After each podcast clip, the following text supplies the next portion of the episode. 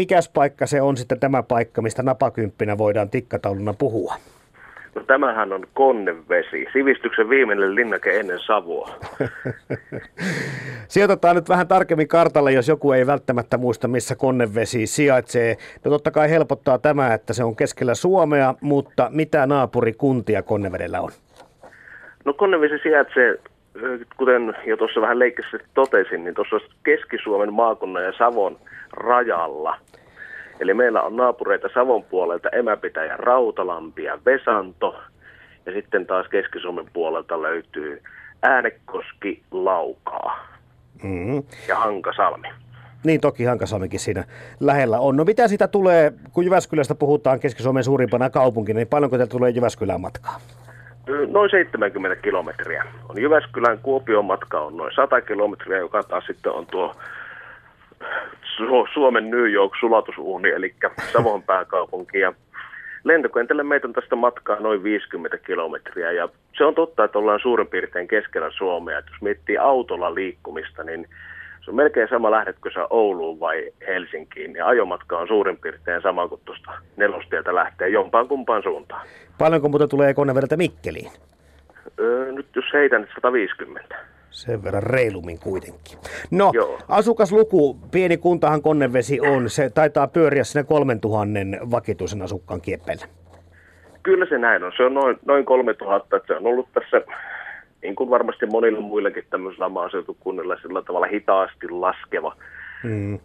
Mutta tietysti kesäaika on toista, että kun meillä on paljon noita vesistöjä tässä meidän kunnassa ja ympäristössä, niin kesäasukkaat kyllä sanotaan juhannuksesta tuonne elokuun puoliväliin, niin meidän väkimäärä tuplautuu, ellei jopa kolminkertaistu, mutta tietysti kyseessä ei ole vakituiset asukkaat.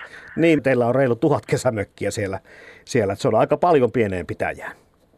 Kyllä se on, että tietysti no tilasottaan ei ihan kaikkea kerro, koska siinä ei näy sitten sit tällaiset, jotka tulee esimerkiksi mummolaan mm-hmm. viettämään kesäaikaa ja muuta Kyllä. vastaavaa, että se luku on, on todellakin varmaan, voidaan puolella toista kertoa tuo, tuo, tuo. kesäasukkaiden määrä helpostikin jos etetään kesäasukkaat rauhaan ja palataan sitten näiden vakituisten asukkaiden pariin niin, että puhutaan hieman elinkeinorakenteesta. Mistä Konnevedellä eletään? On sellainen vanha sanonta, että kun Konnevesi on metsien ja vesien pitäjä, niin Konnevesi elää metsästä. Täällä on siinä mielessä harvinainen tilanne, että meillä suurin osa metsistä on yksityisomistuksessa ja sieltä on tietysti saatu, saatu toimeentuloa vuosien mittaan – lähellä on paljon suurteollisuutta, joka sitten hyödyntää, hyödyntää tuota puun jalostusta ja muuta. Ja se, mikä on nyt Konnevedellä noussut sitten johtamaan maatalouden rinnalle, on puun korjuu ja kuljetus. Meillä on paljon, paljon tällaisia metsäalan ammattilaisia, joita sitten heidän ammattitaitoa hyödyntää sitten tuon maakuntarajan molemmin puolin. Mm-hmm. No sitten tämä yksi tämmöinen pieni haasteellinen kysymys vapaa-käsitteri Vesa Jämseen. Mikä se mahtaa olla tuo Konneveden suurin haaste tällä hetkellä? Kyllä se on varmaan kaikkien huurilla, jos jätetään tuo äsken uutisessa kuultu presidentinvaali pois, niin on tämä kuntarakenneuudistus. Mm-hmm. Eli kyllähän sitä kuntien tilanne nyt huolestuttaa varmasti kaikkialla, kaikkialla tässä maassa, että mihinkä tämä nyt sitten johtaa tulevaisuudessa. Että tyhjennetäänkö maaseutuja vaiko ei meillä Konnevedellä on siinä mielessä hieno tilanne, että meillä on talous on kunnossa, että meillä ei sinänsä mitään tämmöistä taloudellista pakkoa olisi liittyvän kehenkään, mutta tietysti nuo suuret päättäjät siellä teillä Helsingissä päin, mm-hmm. tuossa tekevät omia linjauksia. Kyllä. Tuossa kun kysyit jo, että se mietityttää, mihin se johtaa, no mihinkä se johtaa, mahdollisesti johtaako se siellä Konnevedellä päin tai keskisessä Suomessa suuriin tai minkälaisiin kuntaliitoksiin?